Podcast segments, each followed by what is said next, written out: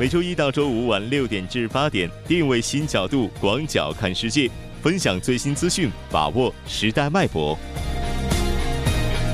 锁定新闻在路上。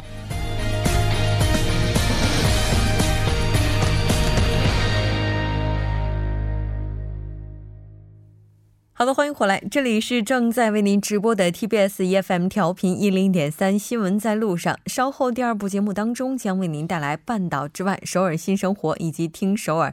接下来呢是广告时间，广告过后马上回来。关注半岛之外事态走向，传播全球动态新闻声音，半岛之外。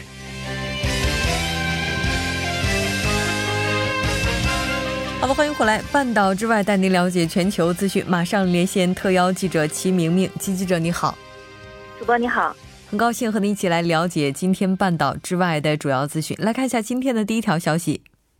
好的，第一条消息呢是中国五一假期首日，中国铁路迎来了客流高峰，全国铁路预计发送旅客一千四百二十万人次。嗯，是的，没错。那中国的五一小长假在二十九号的时候是迎来了第一天哈。我们也看到说，这个大数据，五一假期出行中国的这个出游人数有可能会达到一点四九亿人次。我们也来看一下中国铁路部门采取了哪些措施来迎接客流高峰。好的，五月一号呢是五一小长假的最后一天。那中国铁路客流保持高位运行，为满足旅客出行的需要，铁路部门加大运力的投放。当日预计加开旅旅客列车五百五十四列，其中其中呢跨铁路局中长途旅客列车呢五十九列，铁路局管内旅客列车呢四百九十五列。而从中国铁路总公司获悉呢，为应对这种客流高峰。铁路部门采取了多种措施，为旅客打造安全、有序、温馨的旅途。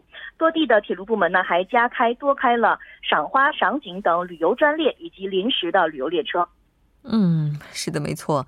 那当然，到明天的话，就是中国五一小长假的最后一天哈。这个高峰应该说也算是差不多过去了。我们再来看一下今天的下一条消息。好的，第二条新闻呢，是在昨天，司法部中国司法部公布了国家统一法律职业资格考试实施办法，共七章二十八条。司法考试的新规呢，提高了报名门槛，证书被吊销者呢，不得再考。嗯，是的，没错。那我们来看一下这次它的具体规定包括什么？好的，其中呢，考试报名的专业学历条件有了一个新的规定，提高了法律职业资格考试的报名专业学历门槛。实施办法规定呢，全日制普通高等学校非法学类本科及以上学历，并获得相应学位者，需要从事法律工作满三年，方可报考司法考试。嗯，是的。那根据了解，非法学专业的人士符合条件的话，仍然是可以报考的。是的，现在呢也是仍可报考。实施办法的第九条规定出了几以下的几个条件。首先，第一个是具备全日制普通高等学校法学类本科学历，并获得学士及以上学位的情况。第二种呢是全日制普通高等学校非法学类本科及以上学历，并获得法律硕士、法学硕士以及以上学位的情况。第三种呢就是刚才我们提到的全日制普通高等学校非法学类本科及以上学历，并获得相应学位者，且从事法律工作要满三年的情况。嗯，是的，没错。那一次性的这个考试也是分成两个阶段，那这个到底是什么意思呢？是的，那在之前呢，这个考试方式是一次性都比呃客观式和这个主观式都是一次性考完的。那现在新的这个实施办法呢，将这两个考试呢分成了两个阶段，也就是说，只有通过了客观题考试的考生才可以参加当年的第二阶段的主观题的考试。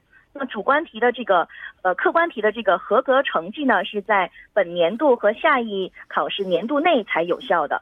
同时呢，这个实施办法还明确了法律职业资格考试实行了呃纸笔考试或者是计算机化考试的方式。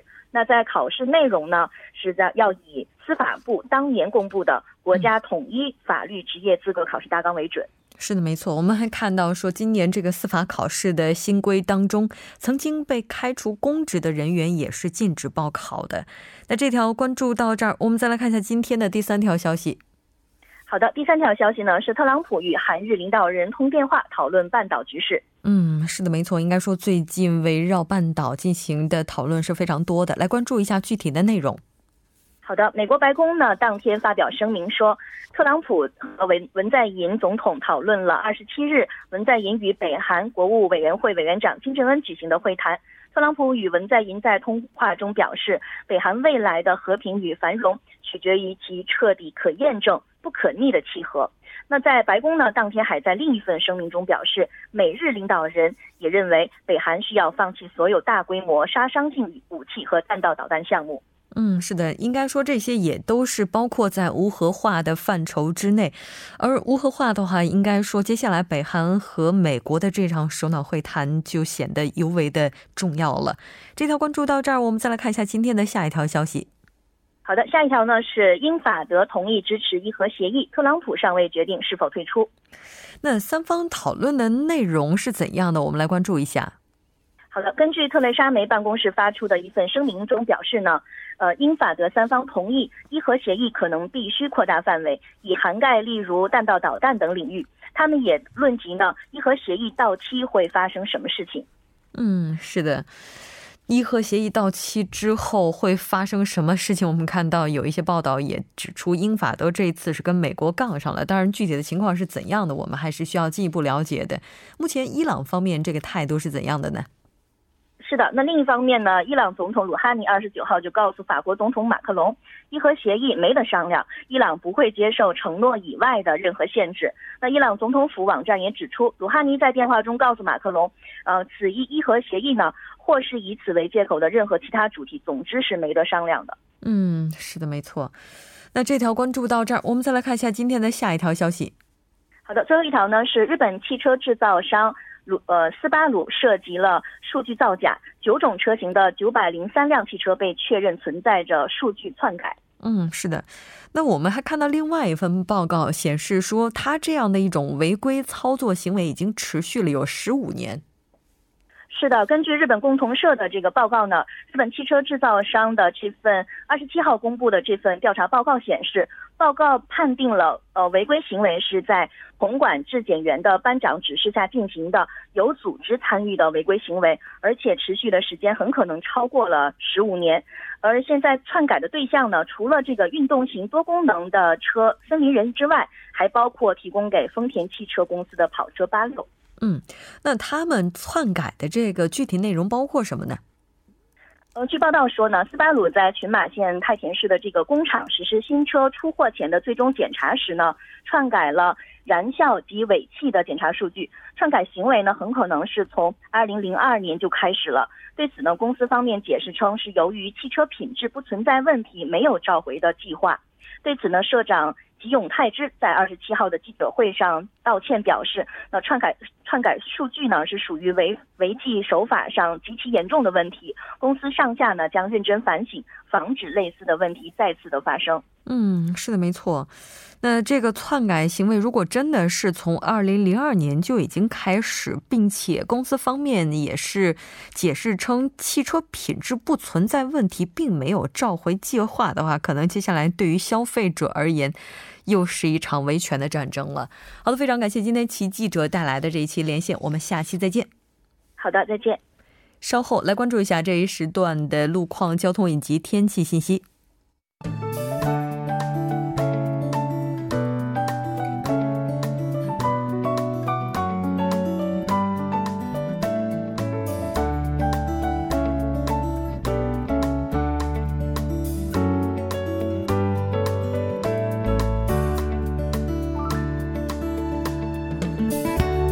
晚间六点四十一分，依然是由程琛为大家带来这一时段的路况及天气信息。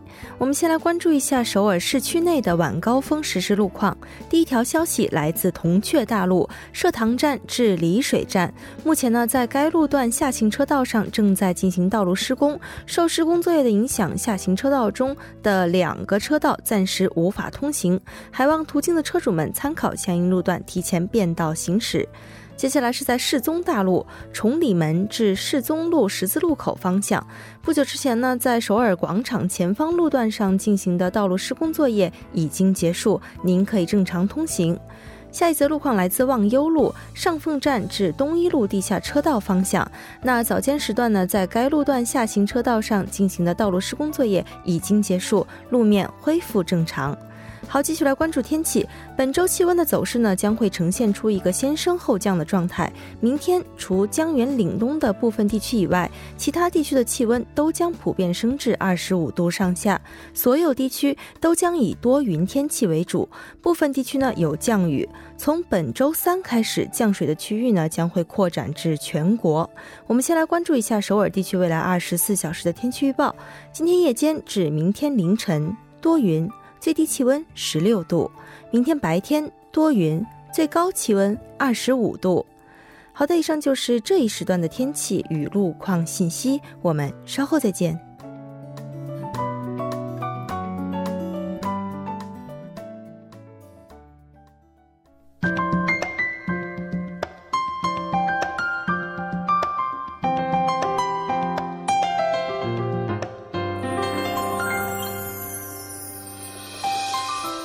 首尔新生活为您介绍首尔市面向在韩外国人推出的优惠政策、开办的教育讲座、举行的庆典。接下来马上进入我们今天的首尔新生活。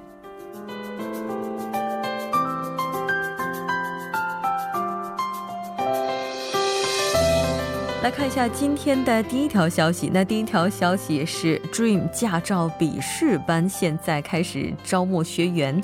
那这一次驾照笔考培训班的培训日期是在二零一八年五月十一号下午从两点钟进行到四点钟。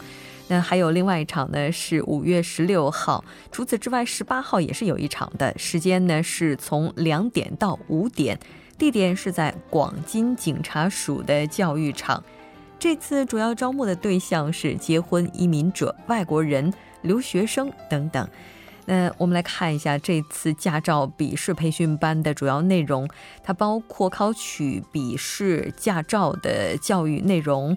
那除此之外，这个学费也是全免的，并且会提供教材。考试费用的话，需要由本人来承担。详细的信息，您可以拨打电话零二四五八零六六六零二四五八零六六六进行咨询。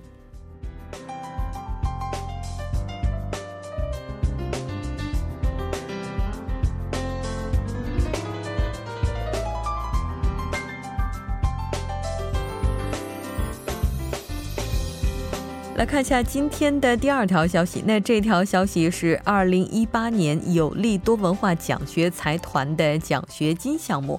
这次活动主要面向的群体是多文化家庭的小朋友们。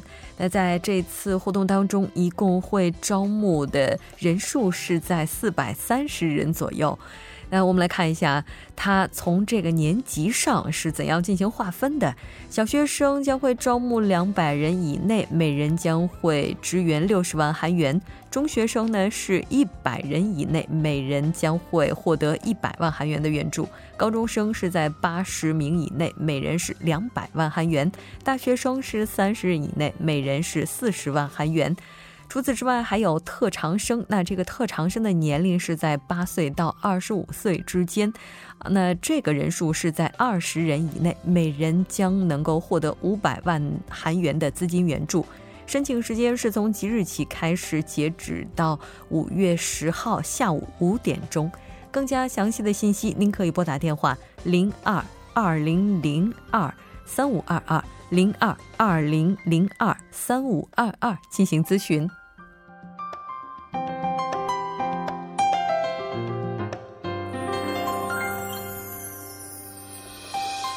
再来看一下今天的第三条消息，那这条消息是彩虹青少年中心组织的“抓住梦想”项目之韩食料理师培训课程。这个课程呢，现在开始招募学员，培训的时间是从六月中旬开始进行到八月末。活动主要面向的群体是中途入境多文化脱北背景的青少年朋友，年龄是在十六到二十四岁，一共会招募十人。那在这次培训课程当中，所涉及的内容包括理论教育、料理实践。除此之外呢，也会邀请各料理界的一些前辈们来到现场为大家传授经验。当然，这次活动是完全免费的。在教育结束之后，如果您能够顺利的考取资格证，也会提供实习的机会。更加详细的信息，您可以登录彩虹青少年中心的网站：三 w 点 rainbow youth 点 o r 点 k r，三 w 点 rainbow youth 点 o r 点 k r 进行查询。好的，以上就是我们今天首尔新生活的全部内容。当然，也希望这些信息能够带给大家的首尔生活更多帮助。稍事休息，马上为您带来我们今天的《听首尔》。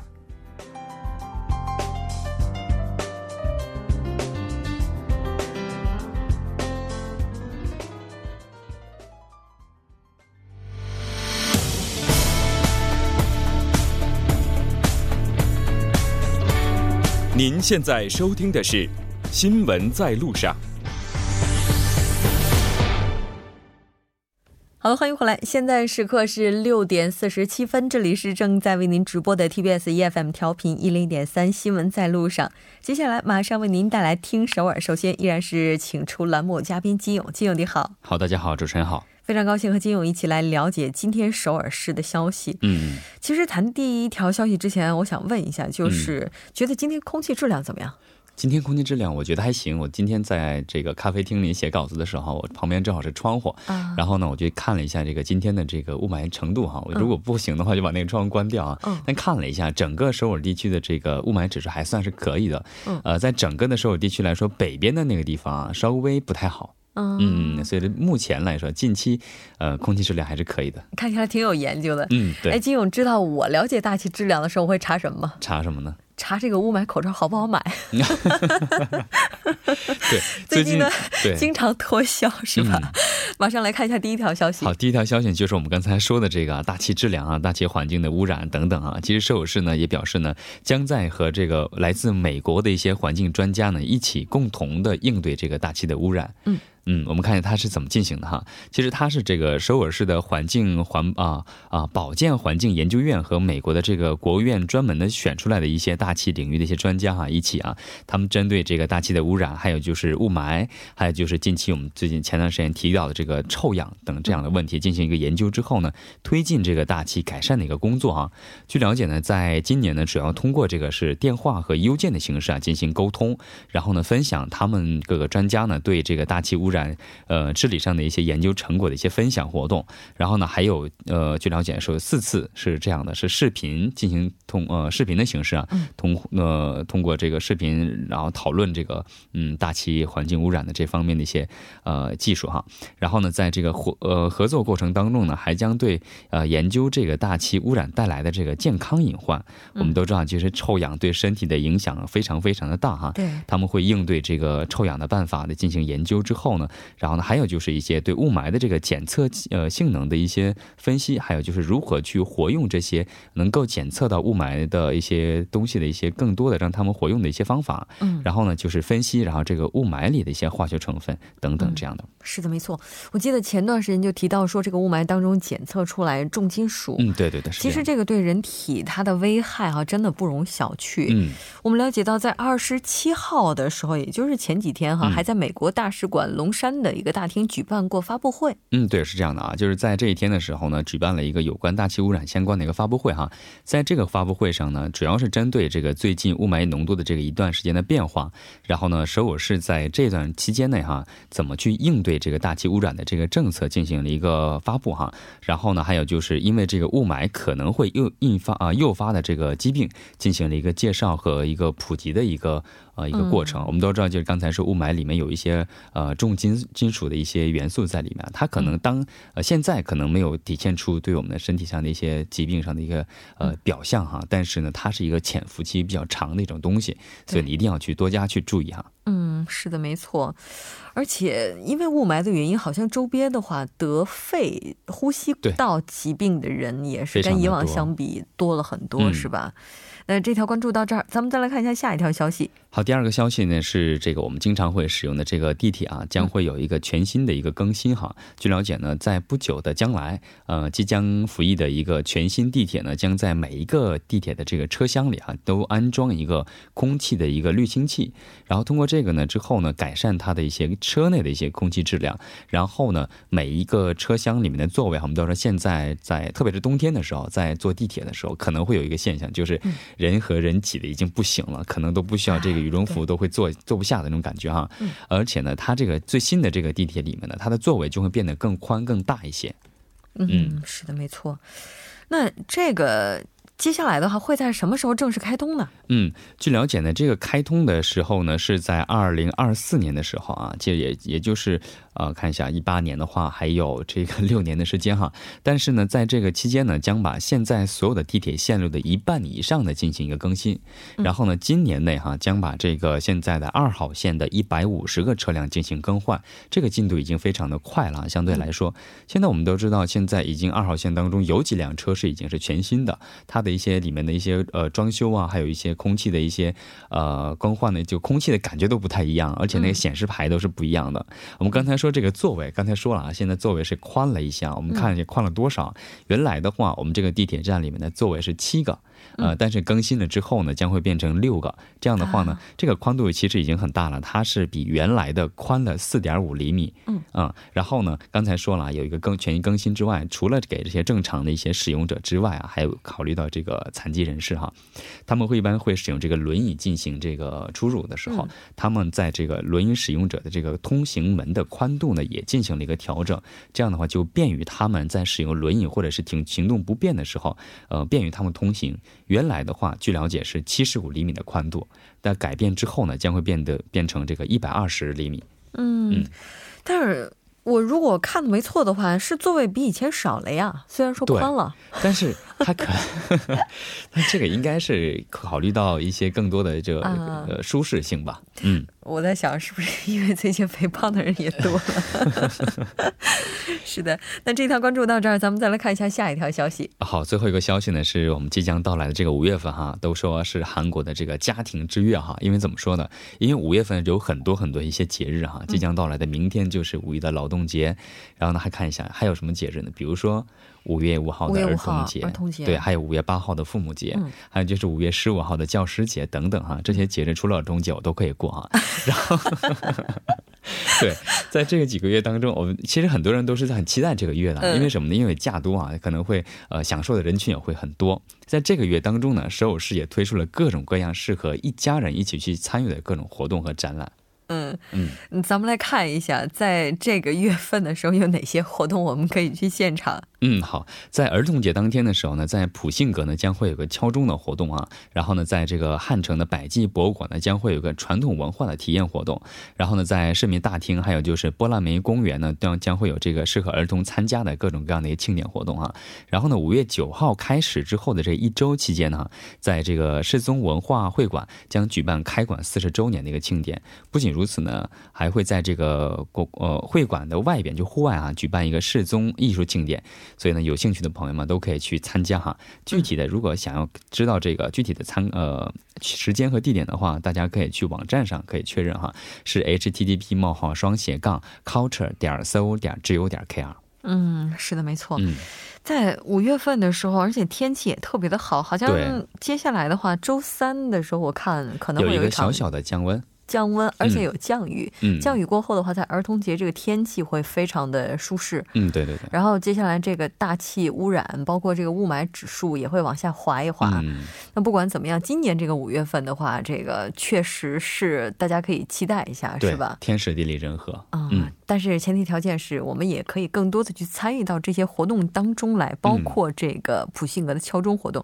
我其实还是挺好奇的。你说普信阁的这个敲钟活动，咱们之前的话比较多见到的。是在新年的时候。嗯对对对或者是在一个特别大的一个纪念日的时候嗯可能会进行敲钟活动啊。但是儿童节在现场的时候能够去体验敲钟这个机会还是非常难得的。而且我记得咱们在介绍这条消息的时候也提到过说他可以提前进行报名除此之外也可以来到现场去进行填一个表格就是可以去就触摸那个钟的。我记得咱们在节目当中也是提到过的对是这样所以您不妨去感受一下。好的。好的非常感谢金勇我们下期期再见。好，再见。到这里，第二部就是这些了。我们整点过后马上回来。